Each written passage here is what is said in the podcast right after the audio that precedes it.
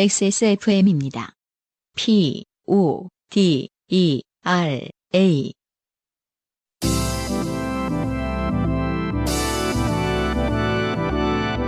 요즘은 팟캐스트 시대.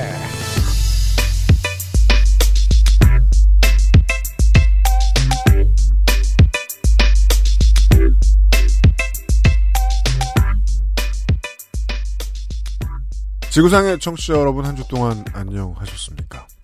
XSFM의 요즘은 팟캐스트 시대 305번째 시간에서 인사드리는 저는 UMC 프로듀서예요. 안승준 군이 앉아있고요. 네, 반갑습니다. 인류가 가장 큰 공포에 떨었던 한 100년 만에 한 달이 지나갔습니다. 네. 네. 미국에서는 이제 한참 지난달 중순에 이것이 크게 터졌을 때 9.11 사태와 비교를 했었고요. 이제 온 국민들이 무력감을 느낀.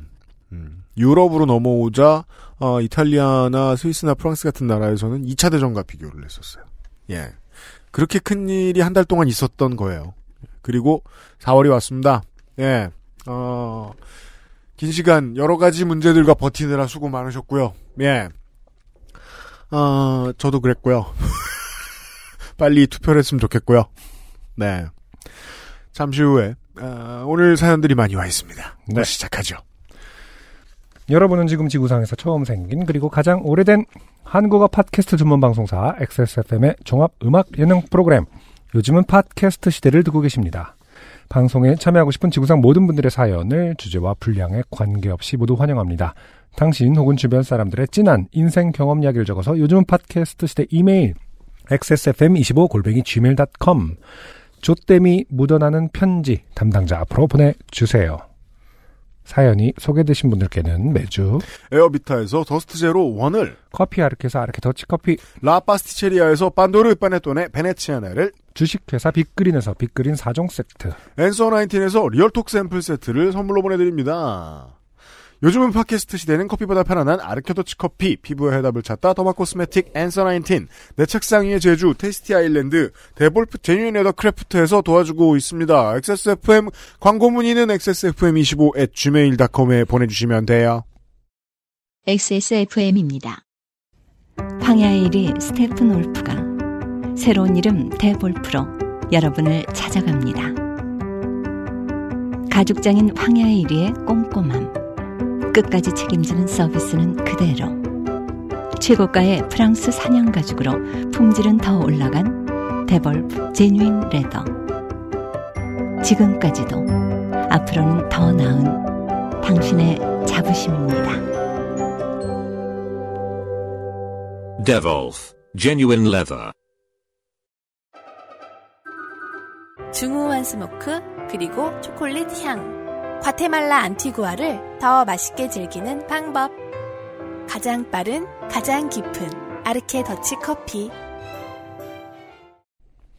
네 신종호 씨의 후기 네 본인이 코로 숨을 쉬는 것이 극히 어려워진 이유에 대해서 네네 얼마 전에 아시게 된 분이죠. 그렇죠. 네 방금 어머니에게 여쭤봤던 초등학교 시절에 먹었던 화장품의 정체는 알로에 스킨이었다고 합니다. 글리세린이 들어있었다고 하네요. 네. 현재 인터넷으로 검색하면 나오는 알로에 스킨은 투명하거나 녹색인데 제가 마셨던 것은 매실차 같은 진한 갈색이었습니다. 인삼 달인물과 비슷한 색이었어요. 아마 어머니가 집에서 키우던 알로에를 사용해서 만든 수제 화장품이었나 봅니다. 그렇군요. 글리세린은 먹어도 되니까요. 그렇죠. 관장약으로도 사용하죠. 아, 그래요? 네. 다양한 용도 중에 그게 있는 줄은 몰랐습니다. 그 왜, 대장 내시경 할 때. 아, 그래요? 그 전날 먹잖아요. 막 글리세린. 그래서 막 미식미식하는 그런 느낌으로. 아, 처음 알았습니다. 네. 네.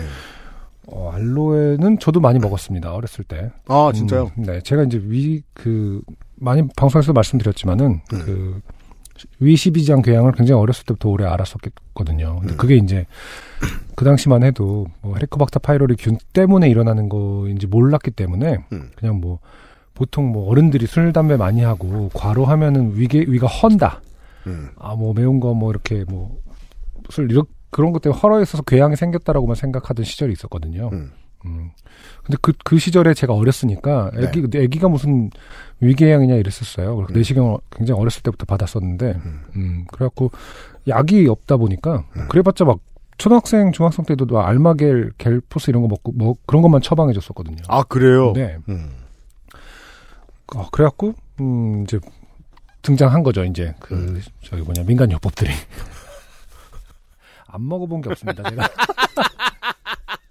위에 좋다는 것들. 그 중에 더 나쁘게 만든 원인이 있었을 거예요. 몇 살까지 고생했는고 하니.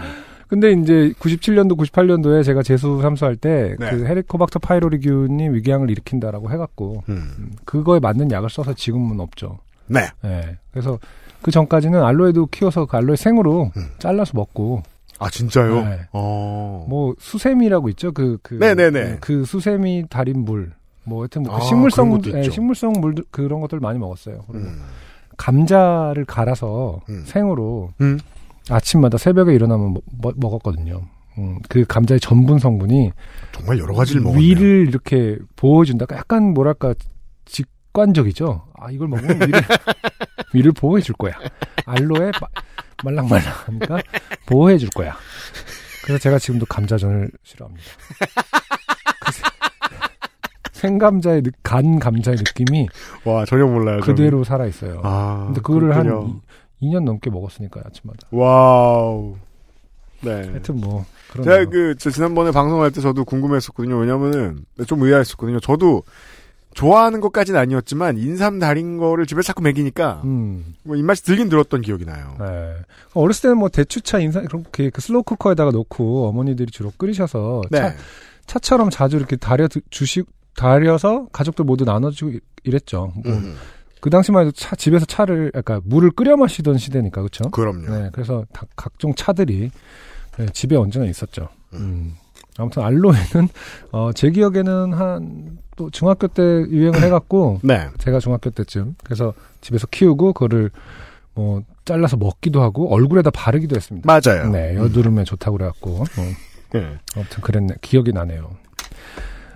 안승준 님이 궁금해하셨던 초등학생이 인삼 달인물을 왜 좋아했는가에 대한 답변을 드리자면 정확히는 인삼물에 설탕을 타서 먹는 것을 좋아했습니다. 그러니까 그럴 수도 있겠네요. 그러니까 그냥 물에는 뭐 그런 걸 허락해주지 않잖아요. 그냥 물에 무슨 설탕 뭐 보리차만 해도 보리차에 누가 설탕 탄다고 하면 그래라고 안 하는데 인삼차나 뭐 이런 거 하면은 꿀을 넣어서 먹거나 설탕을 넣어서 먹는 거를 약간 일반적으로 하니까 어린애들에게도 허락이 돼 있겠네요. 그렇죠? 그래서 어머니가 직접 만들어서 자식들에게 먹이던 음료였는데, 저는 그게 꽤 맛있었는지 나중에는 알아서 냉장고에서 꺼내 먹곤 했습니다. 네. 이런 거 보면 참 신기해요. 아이들 때부터 그런 거 좋아하는 친구들이. 맞아요. 것 같아요. 네. 네 뭐, 몸에 좋다. 그거 이러면서 이렇게 옆에서 도망가는 그런 거. 추어탕 좋아하고 막 이런 느낌 같이. 저는 그래서 맨날 늘 그거를 맡는 역할이었는데, 유일하게 제가 날계란을 잘 먹는다는 사실을 알고 친구들이 기겁을 했었던 기억이 나네요. 그거 신기하네. 지금도 잘 먹어요, 날계란을? 네. 전 되게 좋아해요. 아, 그래요? 네. 그건 또 신기하다. 그건 초딩인 맛을 포함이 안 되나 봐. 안 되죠, 사실은. 네. 저 어릴 때부터 되게 좋아했어요. 그렇구나. 여튼. 살모넬라는 조심하시고요. 네. 그런데 그날은 집에 저 혼자뿐이었고 냉장고 안에는 자주 보던 갈색 액체가 가득 채워진 주스병이 있었으며 저는 평소처럼 그 액체를 컵에 따르고 설탕 몇 스푼을 타서 마셨던 겁니다. 마셨을 때의 첫 느낌은 조금 신맛이 나네, 설탕이 부족해서 그런가? 였고 다시 설탕 2스푼 정도를 더 넣은 후 한 컵을 다 마셨던 것 같습니다. 그날 저녁 제가 화장품 한 컵을 마셔버렸다는 사실을 알게 되신 부모님은 적지 않게 놀라고 당황하셨지만 제 몸에 딱히 아무런 이상도 나타나지 않았기에 그냥 조용히 넘어갔던 걸로 기억합니다. 일단 뭐 집에서 만든 거니까 알로에랑 글리세린이었을 테고 알로에는 뭐 몸에 좋았을 테고 글리세린은 뭐 변비에 좋았겠죠. 그러니까 아무 이상이 없었다는 것은 평소에 변비가 좀 있어서 중화됐다. 쑥 내려가서, 똥도 잘 싸고 좋았다. 평소에 똥이 좋았다면 이제 쫙 나왔을 텐데, 평소에 안 나왔기 때문에. 그런 표현 참 오랜만이네요. 네. 그게 좋다고? 네. 평소에 안 나왔기 때문에 글리세린 덕을 봤다. 라고 볼 수 있겠네요. 네. 그나저나 제 사연이 방송됐다는 것을 어머니에게 어떻게 설명을 해야 할지 고민입니다. 네. 선물이 집으로 배달되던 그때 말씀드려야 할 것 같네요. 네. 그때 말씀하시면 아마 어머님은 더 자세한 이야기를 해주시네요. 사실 말 안 한 게 있는데 이러면서 네가 소프트 버전만 들었구나 뭐 이런 거죠. 할아버지는 말이야 이러면서 할머니 외에 할아버지 얘기도 해주실 수 있다. 네, 그러면 후기가 또 온다 라고 생각합니다. 신종호 씨 무슨 얘기를 듣든 후기 또 보내셔도 좋아요. 환영합니다. 네. 오늘의 첫 번째 사연은 익명 사연인데요. 네. 네. 오늘은 저희 남편에 대한 이야기를 해볼까 합니다. 오늘은이라는 것에서 알 수 있습니다. 네. 그 전에 사연을 보내던 어떤 분이 남편을 깔라고 익명을 요청한 거죠. 배우자 까기 장르입니다. 네. 저희는 결혼 5년 차에 접어든 신혼 물음표입니다. 그렇다면 이분이 이제 요파 씨를 처음부터 들었다면은 네. 결혼을 안 하실 때, 그러니까 제가 했을 때 안 하셨을 수도 있겠네요. 그죠. 결혼을 전제로 교제하던 중이었을 수 있습니다. 중이었을 수도 있고요. 네. 5년 차라는 게 생각보다 길진 않습니다. 빨리 간다. 아, 그렇죠. 시간은. 네. 네. 저희 부부는 아직 신혼 무드를 깨지 않기 위해 서로 암묵적으로 어떤 룰을 가지고 있습니다. 예를 들면 이틀 이상 쉬는 날 한 사람이 일하고 오면 나머지 한 사람이 지저분하게 널브러져 있는 게 보기 싫을까봐 샤워를 하거나 머리라도 감고 예의를 차리는 그런 종류의 룰입니다. 네. 그 룰 중에는 방귀도 존재합니다. 네. 오늘은 또 대장 방송이네요. 간만에. 네. 근데 이 신혼과 이 방귀 룰 이런 거 굉장히 공중파스럽네요. 아, 그런 거예요? 네. 공중파 이런 얘기 많이 나와요? 주로 많이 나오지 않습니까? 뭐 이렇게 뭐 방구를 텄냐 뭐 이런 거. 아, 못 텄냐 못 텄냐 이런 거 얘기할 때. 거예요. 요즘도 아니죠, 사실은. 저도 잘 안 보니까. 그러니까 뭐 수몇 년 전에 유행 아닌가. 네. 근데 뭐 모든 부부는 이런 점에 있어서 협상이 길죠. 그렇죠. 아직 실수가 아닌 이상 트고 있지 않은데. 실수를 엄청 많이 할 수도 있다. 아, 그럼 그때 실수야. 이건 실수다. 이거 튼 거 아니야? 이러면서 5년째. 이거 치지 마. 야, 그냥 했다고 치자. 약간 이런. 아, 저 스프레드시트 표가 있는 거예요? 몇 월 며칠에. 엑셀로. 룰과 무관하게 낀 새끼. 부부 중 누구 한 명이 엑셀을 굉장히 능할 수 있다. 아, 엑셀에 능하신 분들은 정말 모든 걸 다 정리할 수 있잖아요. 처음 맞들이면 뭔가 계속 다 스프레드시트로 만들고 싶죠. 그렇다면서요? 가로 첫 줄은 뭘로 하지? 이러면서 무슨 내용으로 날짜? 냄새? 유무? 가끔 한 사람이 실수를 하면 모르는 척하거나 헛소리를 하거나 리듬을 타며 조금 놀리는 정도로 생활하고 있습니다. 네. 무슨 얘기인지 알겠습니다. 그런 남편이 5년째 아침마다 하는 것이 있는데 그것은 바로 현관문 밖에 나가서 담배를 피우며 큰 소리로 방귀를 뀌는 것입니다. 네. 현관문 밖에 나가서 담배를 피우며 큰 소리로 방귀를 뀌는 것을 집에서도 알 수 있다. 그럼 그건 다른 소리 아닐까요? 노래를 한다거나 기함 뭐. 예. 지난주에 따르면 뭐 NC 다이노스 응원가를 부른다거나. 궁금했던 점이 뒤에 나오네요. 저희 집은 단독주택 2층이기 때문에 주위에 피해가 안 가는 장소에 흡연 장소를 마련해 두었습니다. 그러니까 그 방귀 소리가 들릴 정도로 가깝게 피기가 실제 쉬운 거주 형태가 뭘까 궁금했었는데 단독주택의 2층. 뿡 점점점. 네.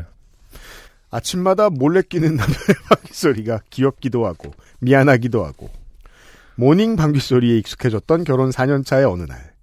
갑자기 어쩌면 이 소리가 다른 집에 들리지 않을까 하는 생각이 들기 이게 얼마나 크면 일단 그게 좀 문제죠. 그렇죠. 근데 네. 지금 아까 UMC는 그럼 잘못 읽은 거겠네요. 왜요? 뿡 이 정도가 아니라 빵! 막 이런 느낌이어야 근데 다른 집도 들리지 않을까 이렇게 생각하지 않을까? 버럭!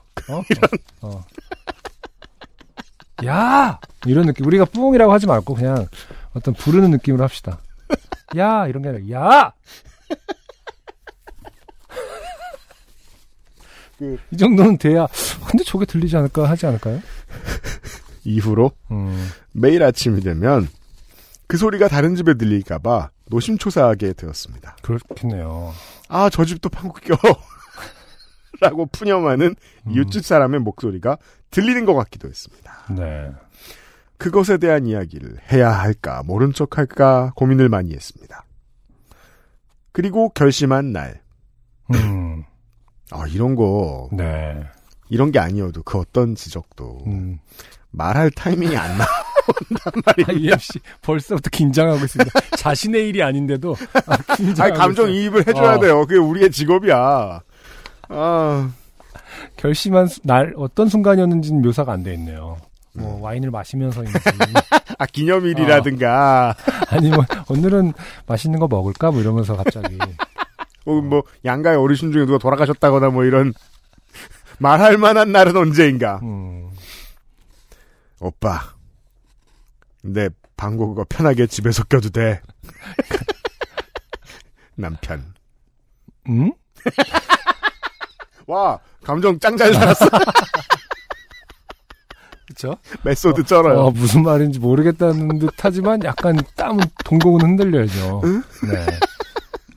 그건 마치 그, 숨긴 계좌 같은 것을 들키는.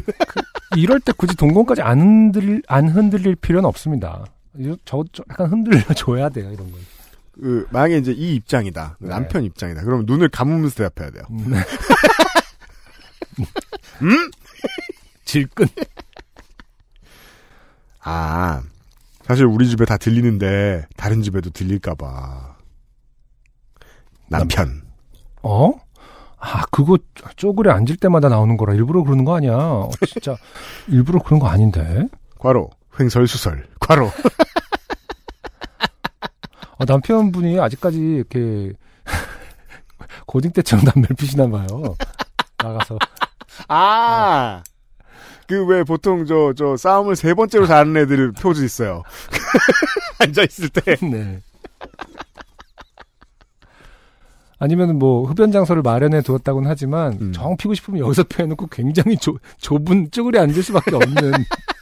그 왜 옛날 건물들 보면은 어떻게 지은 건지 건물과 건물 사이가 30cm인 그런 건물들 있잖아요. 그 사이에 이렇게 재떨이 마련해주고. 거기 이렇게 다리를 끼고? 그렇죠. 이렇게 서서. 그렇죠. 장클로드 반담처럼.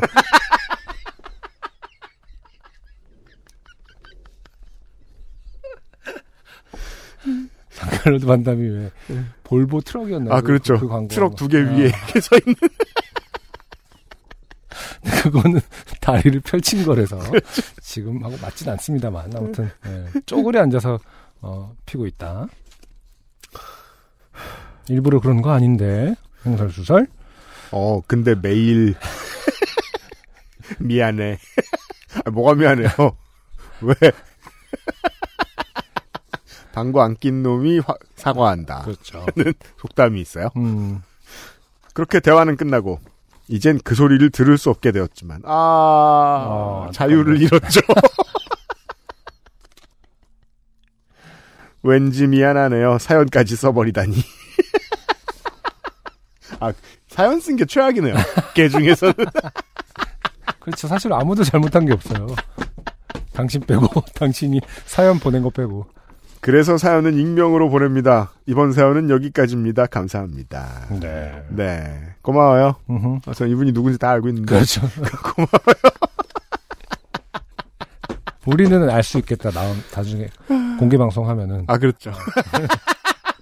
제가 그분 이야기를 하면서 동공이 흔들리면 그분 신랑이 4년간 그리고 지금은 다른 곳에서 소리를 내고 있다. 네. 이렇게 보시면 되겠습니다. 좀 안타깝네요. 만약에 이웃집이 들은 게 아니라면은 어떤 우리의 소리 같은 개념으로 부부에게 영원히 남아있을 소리였는데. 애정의 징표야. 이런 것도 추억이죠. 배려의 소리? 아, 네. 배려의 소리. 그래서 만약에 이제 이렇게 계속 살다가. 아침마다 남편이 나가서 방귀 뀌는 소리입니다. 네. 70, 80대가 됐는데. 어느 날 소리가 들리지 않아서. 나가봤더니 쓰러져 있더라. 네, 그렇죠. 그리고 바로 이제 장례식으로 그렇죠. 카메라가 옮겨가는 겁니다. 칸트의 그 느낌처럼. 지역민들이 그 소리를 듣고 시계를 맞춰 7시 19분 시계 왜 이래 이러면서 애플워치도 못 믿겠구만 이제 애플워치도 틀릴 때가 있네 이런. 막 새들이 걱정하고 동네에 그 할아버지 오늘 안 나온다고 7시 20분 되면 멍! 이렇게 주변 개들이 소리가 안 났다고 하고 다 주변 개들이 고개를 왼쪽 15도 이렇게 돌려가지고 갸웃? 소리 왜? 안 나? 왜? 오늘은 왜 좋은 냄새 안 해줘? 이렇게 갸웃? 그런 날이 있었을 거예요. 이분의 삶의 어딘가에. 네. 사연 감사합니다. XSFM입니다. 불량각질 제거, 과잉피지 배출, 모공 클리닝까지 앤서나인틴의 안티 블레미쉬, 퓨리파인 토너와 오로버 세럼, 그리고 스팟크림. 오늘 앤서나인틴 안티 블레미쉬 제품군을 만나고 면세점은 잊으세요. 피부 트러블 케어의 해답을 찾다. 앤서나인틴. 하늘이 내린 향기 천혜향. 땅의 기운을 가득 품은 생강과 만났다. 청정의 섬 제주로 떠나는 향기로운 산책. 내 책상 위의 제주, 테이스티아일랜드. 제주 천혜향 진저티. 오늘의 두 번째 사연입니다. 네. 이진호 씨의 사연이에요. 이진호 씨. 선거에 이제 한 번쯤은 겪게 되는 사연이 드디어 왔네요. 어제 저희 아내가 겪은 사연을 한번 이야기해볼까 합니다. 저희 아내는 옆 동네 생협에서 아르바이트를 하십니다. 그 동네는 연예인들이 많이 사는 고급 아파트 단지도 있고 교통도 좋은 편이라서 그 동네 사시는 분들은 나름 부심을 좀 가지고 계신 그런 동네입니다. 고급 아파트 단지가 있고 교통도 좋은 편이다. 동네 부심 좀 없었으면 좋겠어요. 네. 네. 그 동네 사시는 분들만 갖고 있는 부심. 사건은 어제 오후에 일어났다고 합니다. 왜인지는 모르겠는데 나이가 한 60쯤은 되어 보이시는 할주머니께서 전화를 스피커폰으로 받으셨습니다. 어디서 받으셨다는 거죠? 그러니까 왜인지 모르실 필요는 없는 게요. 네. 나이가 든 분들은 스피커폰으로 종종 전화를 받으시고요. 아, 그렇죠. 전화를 받는 이유를 뭐하러 아시려고 그래요? 아니 근데... 나이가 든 분들, 전 좀 헷갈릴 때가 있어요. 이게 스피커폰이 아니면 소리가 새 나오는 거야 라는 정도로 그러니까 후자일 경우도 있거든요. 너무 크게 설정을 해놔서 마치 스피커폰처럼 되지만 실제로는 그냥 그건 새 나오는 거다. 우리 부모님하고 통화할 때 가끔 느낌이에요. 두 분 다 목소리가 되게 커요. 아, 그러니까요. 스피커폰 같아.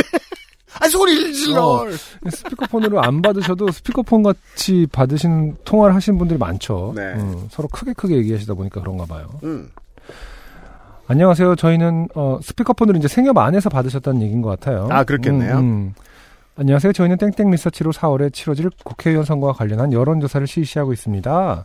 여론조사는 약 3분 정도 소요될 예정이며 소중한 시간을 내어주신다면 감사하겠습니다. 뭐 이런 정도의 이야기가 나왔다고 합니다. 귀하께서는 땡땡시 AA동, 비비동 CC동에 거주하고 계십니까? 맞으면 1번, 들리면 2번을 눌러주세요. 할주머니는 뭔가 번호를 눌렀습니다. 아, 아내분이 지금 계속 옆에서 듣고 있습니다. 궁금해서. 네, 너무 궁금합니다, 지금. 귀하께서 지지하신 정당이 있습니까? 1번 더불어민주당, 2번 미래통합당, 3번 .. 할주머니는 2번이 마무리 되기도 전에 뭔가 번호를 눌렀습니다. 그러자 귀하는 저희 여론조사 대상 선정에서 제외되셨습니다. 소중한 시간 감사합니다. 이러면서 전화가 뚝 끊어졌습니다. 네. 그 사이에 그 뚝 안 끊어지고 뭘 더 말하고 있으면 이상하거든요. 그러는 거 아닙니다. 뭐 약간 이렇게 BMI 지수가 몇에서 몇이시면 1번. 더 넘어가면 이상합니다. 예상하셨겠지만 이 여론조사는 더불어민주당 공천을 위한 여론조사였습니다. 아하. 아, 그렇군요. 가로 열고 저도 전화를 받았습니다.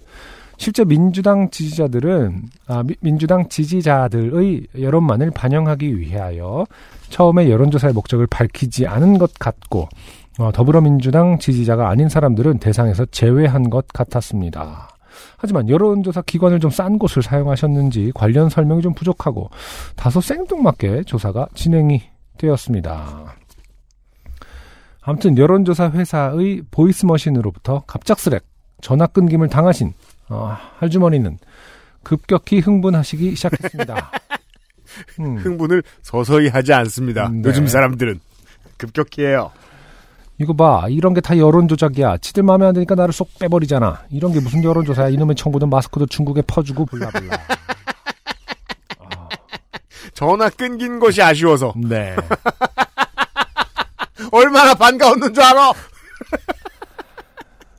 매장이 그리 크지 않아. 그리고 할주머니가 최대 볼륨으로 전화를 하셔서 거의 모든 사람들이 그 통화 내용을 들었고, 특히 가까이에서 일을 하던 저희 아내는 처음부터 끝까지 똑똑히 들으셨다고 합니다.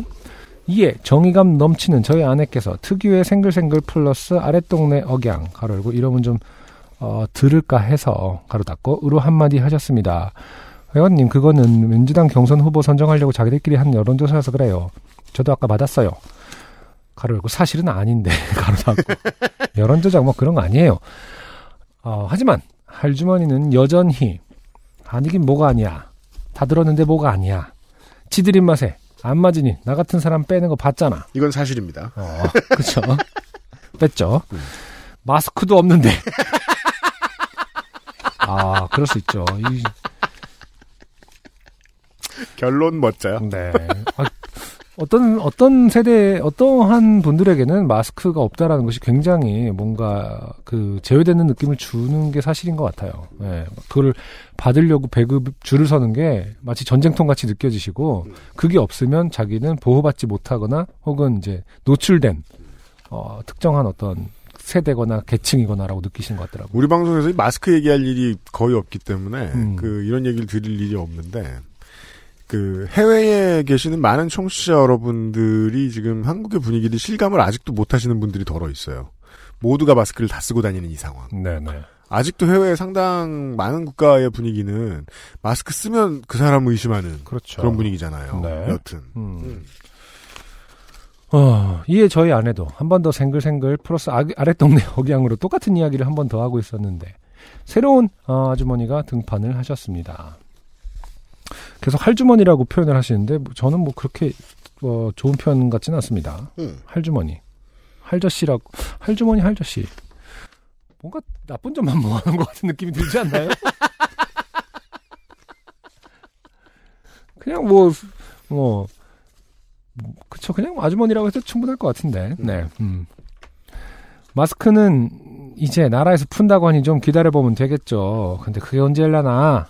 갑자기 마스크 이야기로 넘어가면서 저희 아내는 빠졌고 아주머니들의 마스크 이야기만이 당분간 이어졌다고 합니다. 이게 아마 이제 구매 일정 정하기 전의 에피소드 같아요. 네. 네. 옆에서 이제 새로운 아주머니가 등판하신 분이 정치적으로 어떤 같은 판단을 하고 계신지 모르겠습니다만은.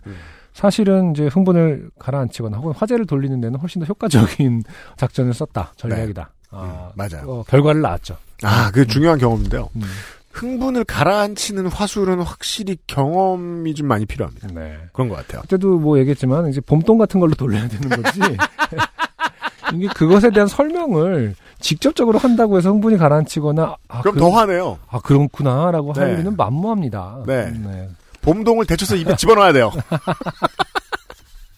자, 아내는 옆에서 아주머니의 여론조사 통화를 들으면서 여론조사 문구를 좀 더 친절하게 할 수 있지 않았을까 하는 생각을 했다고 합니다.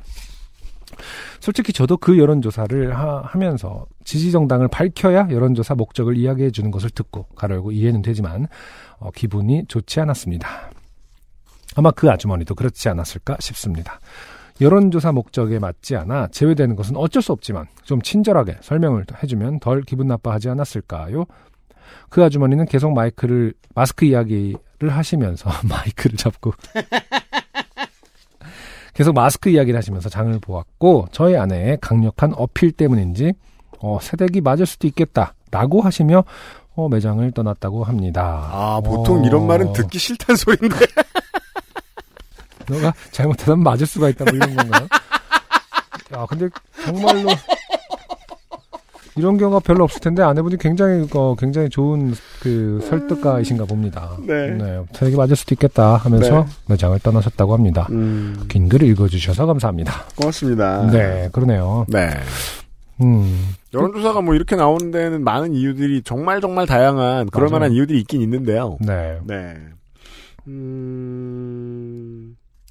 글쎄 봅시다. 그리고 또 너무 많은 곳에서 경선을 하는데 이게 캠프 측이 부담하는 비용도 제가 분명히 있는 걸로 알고 있고 비싼 돈 주고 하기가 좀 어려워요. 예. 근데 이게 비싼 돈이고 아니고에 따라서 이렇게 그게 될 필요가 그 수준이 이렇게 달라질 필요가 있나요? 그 싼 값이라도 그래서 더 효율적으로 더 짧게 할 수 있는 거지 꼭 그렇게 싸게 했다고 해서 불친절하거나 설명이 누락되거나 할 필요가 있는 건지 모르겠네. 어쩌다 가끔 이제 그 여론조사 전화를 받아볼 때가 있는데 아직도 갈 길이 멀다 하는 생각이 들더라고요. 확실히 이거는 이제 모바일로 그냥 문자를 눌러서 참여할 수 있는 이런 방식으로 바뀌지 않는 이상 그렇네. 전화로 목소리 듣고 하는 여론조사는 정말 언젠가는 패턴이 바뀌어야 되지 않나 하는 생각은 들더라고요. 뭐 개발을 하고 있겠죠. 여튼 감사합니다. 이진호 씨의 사연이었어요. XSFM입니다. 아르케 더치커피를 더 맛있게 즐기는 방법. 고소한 우유 한 잔에 아르케 더치커피를 넣어보세요. 커피의 산미와 우유의 부드러움이 조화를 이룬 아르케 더치 라떼. 때론 친구보다 커피. 아르케 더치커피. 주름과 질감이 살아있지만 변형되지 않고 두꺼운 가죽 제품. 선명한 색상에 일반 명품을 웃도는 퀄리티의 가죽 제품. 황야의 1위. 데볼프제뉴인레더. 지금까지 그래왔듯 당신의 자부심이 되어드리겠습니다. 데볼프제뉴인레더. 끝으로 이정훈 씨의 사연인데요. 네. 안녕하세요. 이승만의 만, 박정희의 희라는 이름의 국회의원 지역구에 살고 있는 영천 청도죠. 아, 이거 이정훈 씨의 의도가 뭔지 모르지만은 너무 기억하기가 좋습니다. 이만희는 잊어버릴 수가 없다. 네.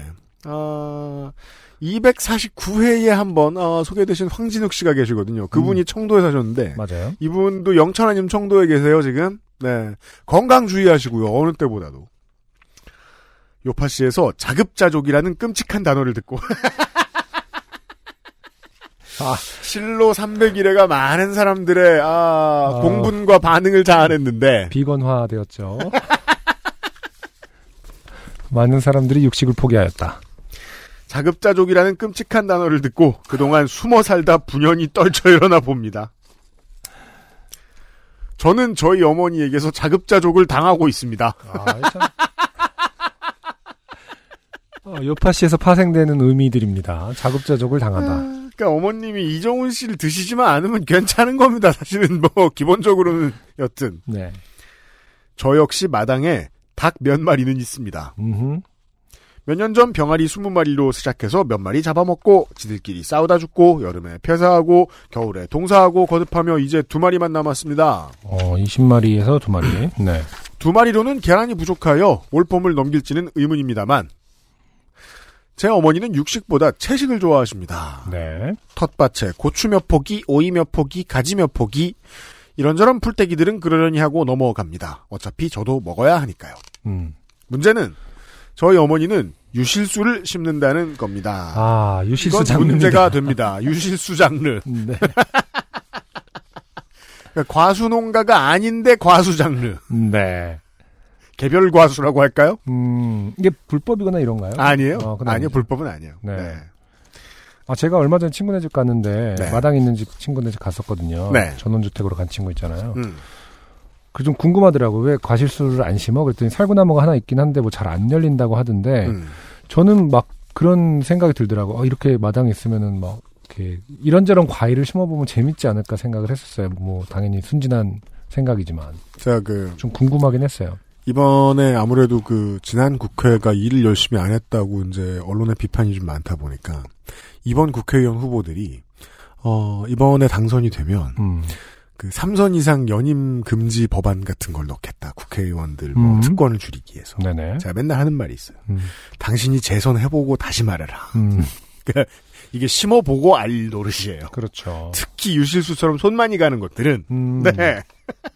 자, 이미 마당에 감 2그루 괄호 열고 대봉 1 반시 1 매실 1그루 살구 1그루 석류 4그루 블루베리 화분 3개가 있고 밭 2개도 매실 2그루 밭둑 호두 2그루 대추 4그루 감 4그루 괄호 단감 1 대봉 1 반시 2가 있습니다. 어쨌든 어머니도 이것도 심어보면 좋겠다 이런 걸 다 심으신 것 같아요 지금. 한 땅 쓰고 계시네요. 네. 예. 키워서 따먹으면 맛있잖아 라고 생각하시겠지만 저는 날 때부터 과수원집에서 태어났습니다. 아, 그렇군요. 주력은 복숭아이고 우리 청도의 청취자들은 주력이 복숭아예요. 네. 네. 자두도 조금 있습니다. 작업하고 남은 B자품들 여기저기 나눠주고 나면 포도 농사 지으시는 분들은 포도를, 사과 농사 지으시는 분들은 사과를 가져다 주시니까 발에 차이는 게 과일입니다. 이게 지금 비유가 아니잖아요. 그렇죠. 내가 막 길에 걷다가 퍽거 넘어졌는데 포도야. 아씨 자두 이 새끼 자두 새끼 발에 차이는 게 과일이에요. 저희가 복숭아를 1년에 수천 킬로그램 생산하지만 제가 먹는 건 10킬로그램이 안 될 겁니다. 네. 그것도 되게 많이 먹는 거예요. 제가 애쓰면 사과 1년에 한 10에 15kg 먹지 않을까 싶습니다. 네. 네. 제가 먹으려고 먹는 게 아니라 맛만 봅니다. 한쪽을 썰어서 맛만 보고 나머지는 버리는 게 대부분입니다. 자두도 마찬가지고요. 1년에 살구 서너 개, 블루베리 15개, 단감 1-2개, 반시로 감말랭이 만들어 놓으면 한 주먹 정도 먹습니다. 나머지는 거의 안 드신다는 거예요. 네. 그리고 과수원집 아들이면 그걸 싫어하겠죠. 아무래도. 근데 어부의 아들이 생선을 싫어하진 않을 것 같은데 과수원집 아들은 과일을 싫어할 수 있으려나? 이게 이제 어부의 아들은 생선 싫어하나? 중요한 기초산업의 네. 경우에는 종종 그런 것 같아요. 예를 들어 양게장 집에서는 닭을 안 좋아하는데 치킨집에는 닭을 좋아한다. 그건 1차 산업이 아니잖아요. 2차 산업만큼 많지 않습니까? 모르겠습니다. 제가 또 치킨집 자식이 돼본 적이 없어가지고 잘. 아니, 농부의 자식이 밥질을 하는진 않는데 네. 과수원집 아들 자식이라서 과일을 안 먹을 수는 있겠다 싶은 게 심리적인 이유를 네. 정확히 모르겠지만 안 좋아하신다면 이해는 돼요. 나머지는 어머니가 다 드실까요? 그렇지도 않습니다. 물론 저보다는 많이 드시겠지만 버리는 게 태반입니다.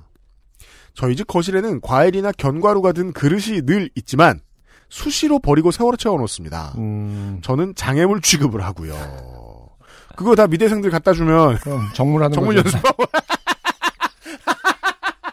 먹지 않을 거면 그렇게 쓸 수 있어요. 지역 미술학원에 기부하세요. 그래서 청도 출신 미대생들은 다 복숭아밖에 못 그려봤다고 이러면서. 서울에는 과수원이 없으니까 계속 죄다 북어 그리고 꾸고. 언젠가부터 네. 북어를 많이 그리더라? 벽돌하고 북어를 그렇게 그려요. 꽃병하고. 왜냐하면 한양에는 말린 것들만 들어오기 때문이죠. 민어 말린 거, 비싼 거 막. 반건조 민어. 주력인 복숭아나 자두는 공판장 등에 판매하지만 나머지는 판매할 양은 안 되고 먹기엔 너무 많습니다. 네. 이게 농가에서 가끔 하는 말이죠. 다른 거 테스트해보는데. 네. 집엔 많고 팔 순 없고. 석류는 진짜 제가 옛날에 시골집에 석류가 나무가 있었는데 되게 예쁘고 그게 진짜 좀 보석 같은 느낌이 들잖아요. 석류나무는 진짜 꼭 한번 있어봤으면 좋겠는데, 어쨌든 석류도 많이 계속 열리면은 다 먹긴 힘들 것 같아요. 저는 석류가 뭔지 모르고, 옛날에, 석류를 들고 왔어요. 누가 줘서. 사과인 줄 알았어요. 깎았어요. 입을 넣어봤더니 얼마 안 들어가는 거예요. 안을 처음 본 거예요. 깜짝 놀랐겠군요. 벌레인 줄 알았어요. 이 방송을 석유산업에서 싫어합니다. 이게 뭐야? 그리고 그걸 놀라는 저는 입에서 피를 흘리고 있었죠. Anyway. 전 보석 같다고 표현했는데 벌레 같다고. 가끔 오는 친인척들이 따가기만 해도 고맙습니다. 네. 아니면 따서 갖다줘야만 하고 여기저기 택배로 보내기도 하고요. 물론 택배비는 제가 지불하고 인사는 어머님이 듣죠.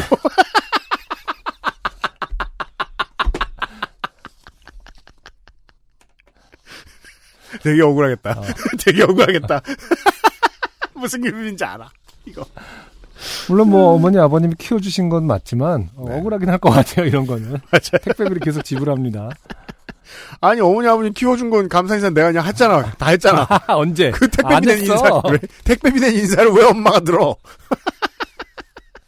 안 바쁘면 재미삼아 해도 되는 일이지만 바쁠 때는 나눠주는 것도 일입니다. 그러니까 말이에요. 예를 들어 대본과 반시. 다 수확하면 노란색 컨테이너 상자 꽉 채우면 20kg 10박스 넘게 수확합니다. 네. 여기저기 나눠주고 홍시로 된 거 몇 개 먹고 나머지는 다 깎아서 곶감이나 간말랭이를 만들어서 서울에 여기저기 나눠주지요. 저는 간말랭이 한 줌을 먹기 위해 전정하고 방제하고 수확하고 칼 갈아서 깎고 말리고를 해야 합니다. 네. 급기야 작년 이맘때 퇴근하고 집에 오니 어머니께서 양동이에 물을 받아서 텃밭으로 가지는 겁니다. 뭐 하시나 하고 따라가 봤더니 묘목을 심어놓고 물을 주시더라고요. 제가 먹어. 이건 뭔가 이렇게 그 공포에 가득 찬 말투가 될 것 같아요. 먹어. 먹어? 설마 하는 눈빛으로. 뭐 또 심는 거 아니지 엄마? 이러면서. 어머니. 오늘 장에 갔더니 슈퍼 오디라고 팔더라. 슈퍼 오디. 저 뽕나무라고. 이거 뭐 하려고? 어머니. 열리면 따먹지. 열리면 따먹지. 별 생각이 없으시는데. 물결문이라는 점에 주목하셔야 됩니다. 열리면 따먹지. 얘 누가 먹노? 라면서 그대로 뽑아서 던져버렸습니다. 진심이 잔뜩. 아들 새끼 키워놨더니 엄마가 심는 나무를 뽑아서 던졌습니다. 어머니. 아가노! 뽕나무가 얼마나 크는지 모르나? 여기 다른 거 안 하고 뽕밥 만들래? 제가 야속해 보일지도 모르지만 뽕나무는 엄청 크게 자랍니다. 네. 계량종이라 작게 자랄지도 모르지만 저는 오디 따위는 먹지 않으니까요. 곧바로 진심을 말하는 아들입니다. 네. 며칠 후 그 나무가 다른 곳에 다시 심겨져 있는 것을 발견하고는 조용히 뽑아서 소각장에 넣고 불을 질러버렸습니다. 심고 싶은 나무를 심을 수는 있습니다. 그렇지만 어떻게 관리하고 어떻게 수확하고 부산물은 어떻게 처리할지를 고민하고 심어야 하지 않을까요? 여기서 너무 당연한 문제라서 지금 이정훈 씨가 지적을 안 해주셨는데 이 상황을 설명해 줄 수 있는 기본 배경 하나를 발견했습니다. 뭐죠? 어머님은 직접 업무를 별로 안 하시는 거예요, 지금. 하지만 이분이 지금 날 때부터 과수원집 아들이었다고 했잖아요, 이정훈 씨가. 근데 왜 은퇴하면 털잖아요, 왜. 그러니까 아들이나 딸한테 물려주면 너네가 다 해, 뭐 물어봐 이러고 그냥 자유롭게 가시잖아요. 네. 그래서 그리고 또 이 일이라는 게 늘 해야 하는 사람 마음을 이해하지 하다 안 하면 또 이해 못합니다. 그러니까 지금 아까 감을 친척들에게 보내기까지의 과정을 이종훈 씨가 그래서 설명해 주신 거예요. 나는 이 고생을 다 했는데 네. 엄마는 막판에 나타나서 인사만 받더라. 이 얘기였네요. 네. 제 보기엔 그래요. 그러니까 뽑아 던지지 바로. 어떻게 관리하고 어떻게 수확하고 부산물은 어떻게 처리할지를 고민하고 심어야 하지 않을까요? 심는 건 5분이면 됩니다. 시간이 지나서 베는 건 하루 종일 배워야 할지도 모릅니다. 그럼요. 지금 촉이 하나 더 왔습니다. 네. 어머니한테 말을 못하는 관계네요, 잘. 네. 불지르기만 하고. 네. 아직 상속이 한참 안 됐다거나. 경제권이 다 부모님한테, 뭔가 말 못할, 그러니까 어머님한테 직접 대놓고 눈을 보면 말하기 좀 힘든 뭔가 관계인가 봐요. 그러니까 우리한테 얘기하지. 베고 나서도 뿌리가 살아서 다시 순이 터져나올지도 모릅니다. 이렇게 굉장히 흥분해서 말씀하셨, 그래도 말하고 나니까 기분이 좀 낫네요. 이런 거 아닙니까? 와, 그러니까 베고 나서도 뿌리가 살아서라니, 세상에. 야, 이거는 정말 그 좀비를 상대할 때의 심정입니다. 식물도 이러한데 동물들은 더할 겁니다. 반려견, 반려묘, 반려계 뭐든 반려할 수 있습니다. 다만 그들을 대면할 때 그들을 어떻게 반려할지를 먼저 생각해 주셨으면 합니다. 이정훈 씨의 네. 어머님 전상서 같은 사연입니다. 네. 왜냐하면 마지막 결론에서도 생략된 이야기가 나옵니다. 음흠. 어머님이 최근에 길에서 뭐 한 친구 데려온 적이 있는 거예요. 무슨 그 물소 막 누 이런 거 이렇게 새끼 된거 가지고 우리 나한테 와 그래 이러면서 뭐라고 글을 쓸 수 있어요. 네, 가능하다. 아, 이정훈 씨 고생 많으셨습니다. XSFM입니다. 뜨거운 물에 한 스푼, 잘 구워진 빵에 한 스푼, 샐러드 드레싱으로 한 스푼, 다양하게 즐기는 청정 제주의 맛. 내 책상 위의 제주, 테이스티아일랜드, 제주 유채꿀 한라봉청. 피부, 자연에서 해답을 찾다. Always 19, 앤서나인틴. 전국 롭스 매장과 액세스몰에서 만나보세요. 크게 하시는 양반들의 하우스 갈 때마다 느끼는 건데요. 자주 가진 않죠. 작년에 한 번 갔네요. 우리 청취자 만나러. 네. 아니구나. 테이스티 아일랜드 보러 가느라 두 번 갔구나. 두 번 갔네요. 하우스 딱. 작년에. 일반적인 숫자보다 많긴 많네요. 두 번이라는 것도. 농업을 하지 않는 입장에서는. 네. 근데 갈 때마다 느끼는 거예요. 심각하게 빡센 직업이다. 왜냐하면 숙련된 기술을 가지고 같은 일을 잽싸 엄청 반복해야 되고요. 머리를 많이 써야 되고요. 그러니까 뭐랄까 왜 데스크 잡들은요 정성을 들이다가 좀 안 하죠? 그럼 옆에서 해주기도 하고요. 결과물이 원래 성의 없어도 돌아가는 업계들도 있어요. 그래서 원래 성의 없게 해야 회사에서 인정을 받을 수 있는 업계도 있어요. 농업은 그런 법이 없어요. 무조건 성의를 다해서 최선을 다해야 돼요. 그런 생각을 하게 만드는 사연이었습니다. 네. 네. 그리고 또, 동물을 빗대서, 아이를 기르는 문제에 대해서 얘기를 해주셨는데, 네. 비슷한 생각들 할 것 같아요, 엄마, 아빠들도. 네. 그러니까 연락 빡세야, 중간이나 갈까 말까 하잖아요. 네. 근데 만약에 둘 중에 한 사람만 육아를 다 했다. 근데, 나머지 한 사람의 배우자가, 술 먹고 들어와서. 술 먹고 들어와. 자꾸 셋째를 만들자. 넷째를 만들자. 12째를 만들자. 이러고 있으면. 그 집에 소각장이 있나요?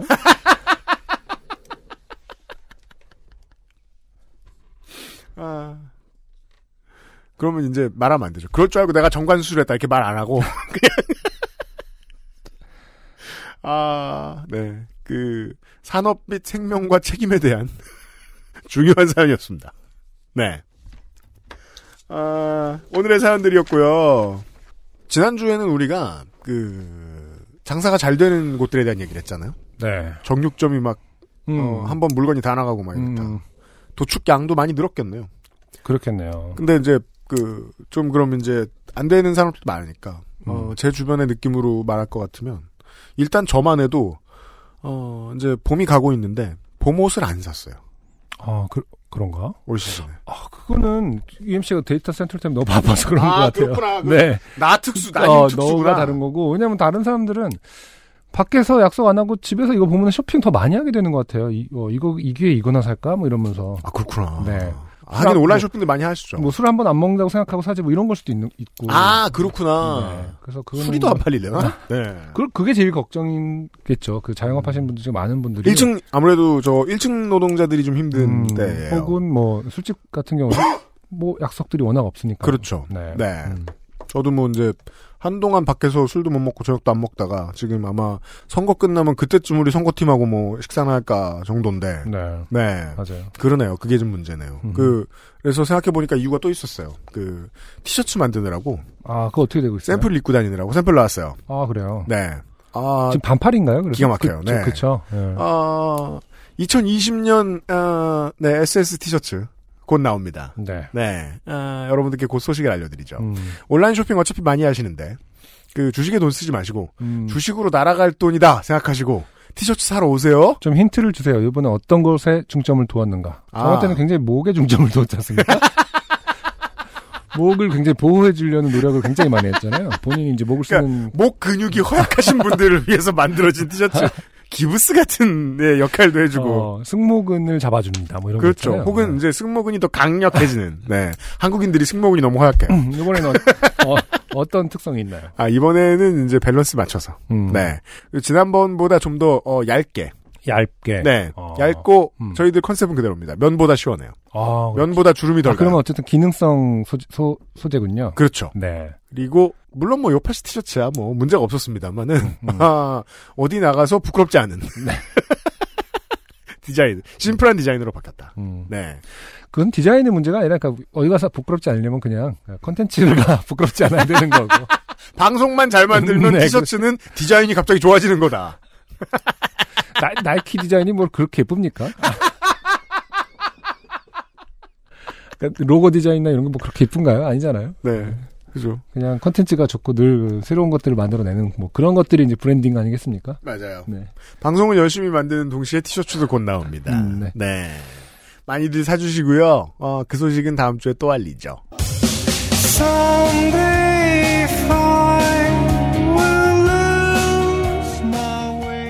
해외에 계신 분들 이번에 국가별로 그 재외투표하기가 상당히 힘드셨을 겁니다. 못하신 분들도 계셨을 텐데 예 한국에 계신 분들은 투표 잘 하시고 투표권 있으신 분들은 다음 주에 무사히 안 아픈 몸으로 건강한 몸과 마음으로 다시 만나도록 하죠.